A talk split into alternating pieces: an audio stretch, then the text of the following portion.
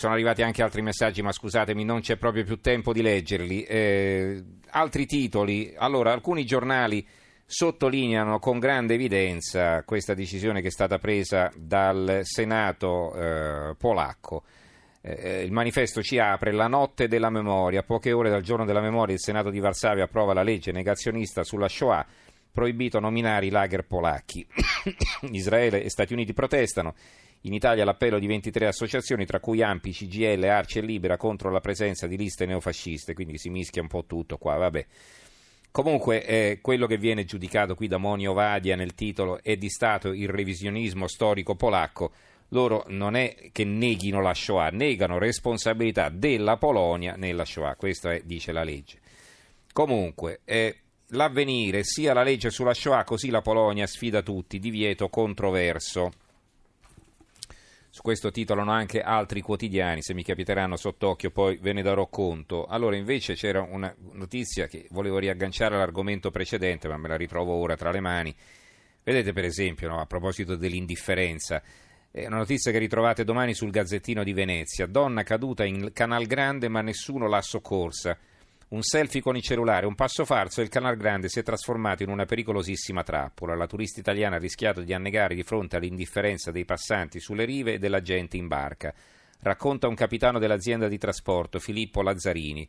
Ciò che mi ha colpito è stata l'indifferenza agghiacciante, nessuno si è mosso.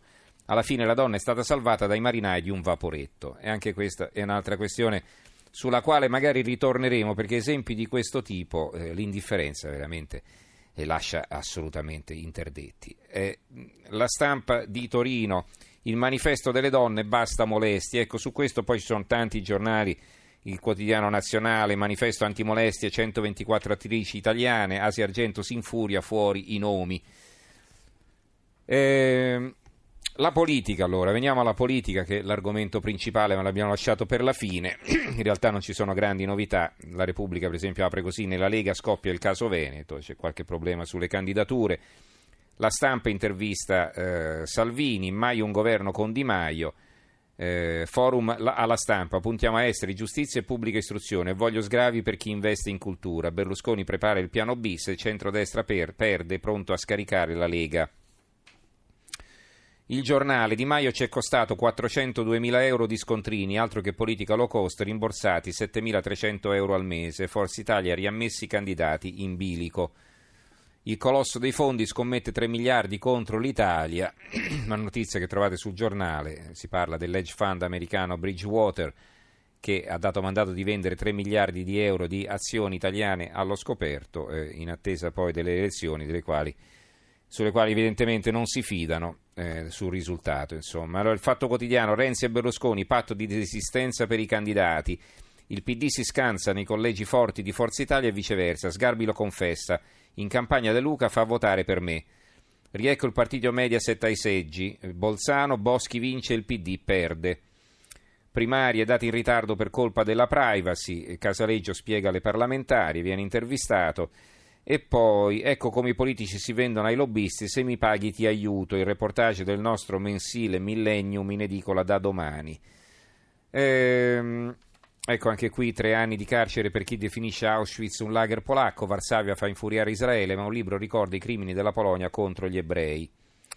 Allora, ehm, sul libero, se vinco aggiusto tutto, qui viene intervistato Berlusconi, ho spiegato all'Europa che il centrodestra eviterà il caos in, Chiedo scusa, in Italia.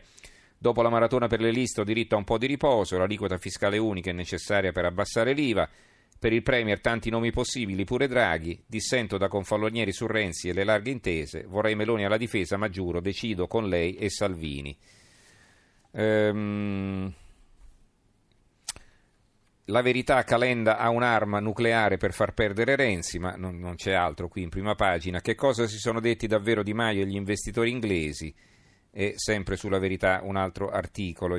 Eh, ci sono tanti eh, titoli anche a livello locale eh, sulla politica, su, su, vari giornali, ma non abbiamo più tempo. Ecco, vi leggo in conclusione invece una buona notizia, terapia genica, leucemia vinta, successo al bambino Gesù, con i linfociti riprogrammati è un titolo a centro pagina sull'avvenire, una notizia che ritroverete anche su altri quotidiani.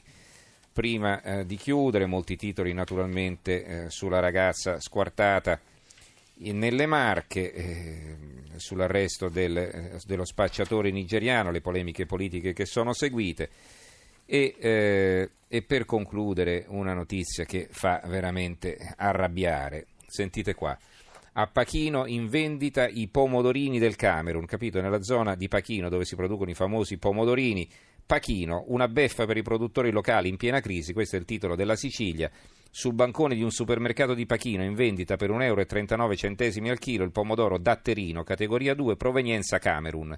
È una beffa per la città conosciuta in tutto il mondo per la qualità del suo pomodoro, mentre il mercato è saturo ed il prezzo bassissimo, 40-50 centesimi al chilo dal produttore al magazzino. Va bene, ci fermiamo qui allora. Grazie a Gianni Grimaldi in regia, ai tecnici Alessandro Rosi e Vittorio Bulgherini, in redazione Antonio Bonanata, Carmelo Lazzaro e Giovanni Sperandeo. Diamo la linea Stereonotte condotto da Silvia Boschero e noi ci risentiamo domani sera alle 23.30, 11.30. A domani.